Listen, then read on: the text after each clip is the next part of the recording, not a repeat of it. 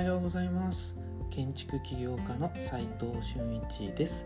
空間デザインを中心に奄美大島で古民家ホテルを運営したり、コンテナ特許を取って建築を作ったり、集客とデザインの研究をする飲食店デザイン研究所の運営をしています。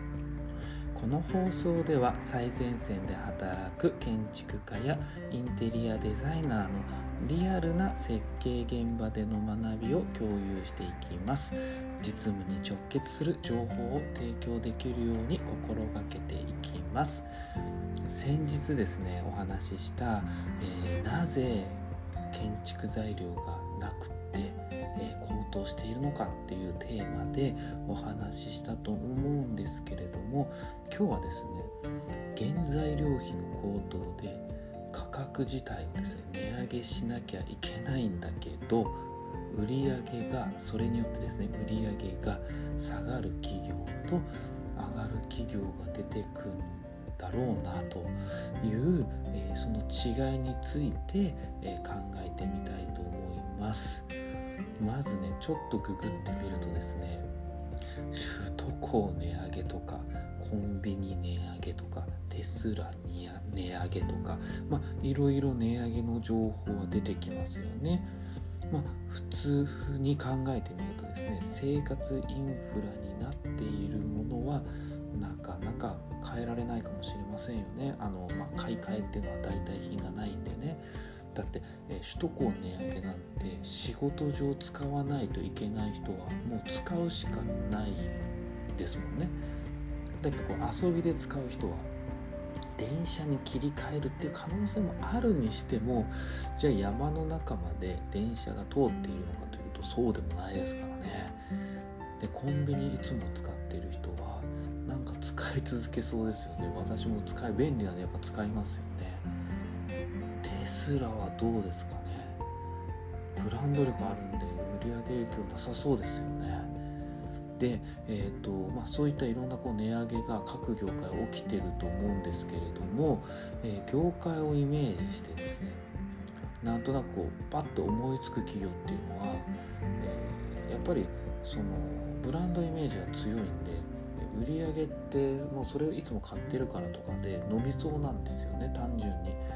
で、えー、自社にしかない強みを持っていたりですね、替えが利かない企業はね、やっぱり強い。やっぱりね、ブランド力ってやつですよね、これ。で、一方ですね、他社と比べられちゃう企業は下がりますよね、絶対に。自分だけ値上げして他社が頑張ってそのままだったり、うん、他の買いが利くようなものだと売り上げって多分下がっちゃいますよね。スーパーとかそうかもしれないですよね。やっぱ値下げ、やっぱ安いからが魅力ですからね。僕らのインテリアデザイン業界ってどうなんですかね。デザインは原価が人、まあ、人件費なのであまり関係ないような感じしますけれども、えー、ことこう建設や内装業ってめっちゃ関係あるんですよ。工事費が上がっちゃいますもんね、原価が上がったら、まあ、材料費ですよね。デザイン費にもね、それってもちろん影響されると思うんです。そうなった時、どういうデザイン事務所が選ばれるんでしょうかってことですよね。まあ、施工会社もそうですけれどもね、設計施工会社も一緒ですけど、名があるところが結局残るんですかね。デザイン特徴があるところが残るんですかね。替えが利かないデザイン事務所ってどんなとこなんですかね。で、それを考えてみると、皆さんどう思いますか？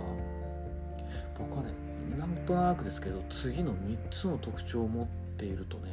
値上げしてもね、売り上げが逆に上がるんじゃないかなっていうポイントだと思っています。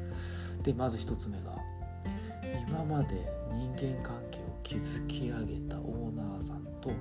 デザイナーであれば、依頼は引き続き続ける気がします。多少の値上げであれば理解してくれるはずです。そのオーナーさんとのもちろん経験値、一緒に積み上げた実績もありますので、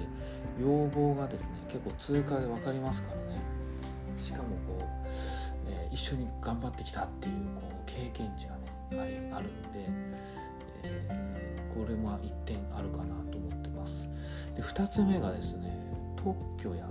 えー、特殊な設計技術を持っていたりね、例えば海岸案件ができるネットワークがあったりとかですね、他のまあ、事務所だったり会社にはないスキルや経験値があるところは強いっすよね。やっぱり英語喋れますとか中国語いけますとか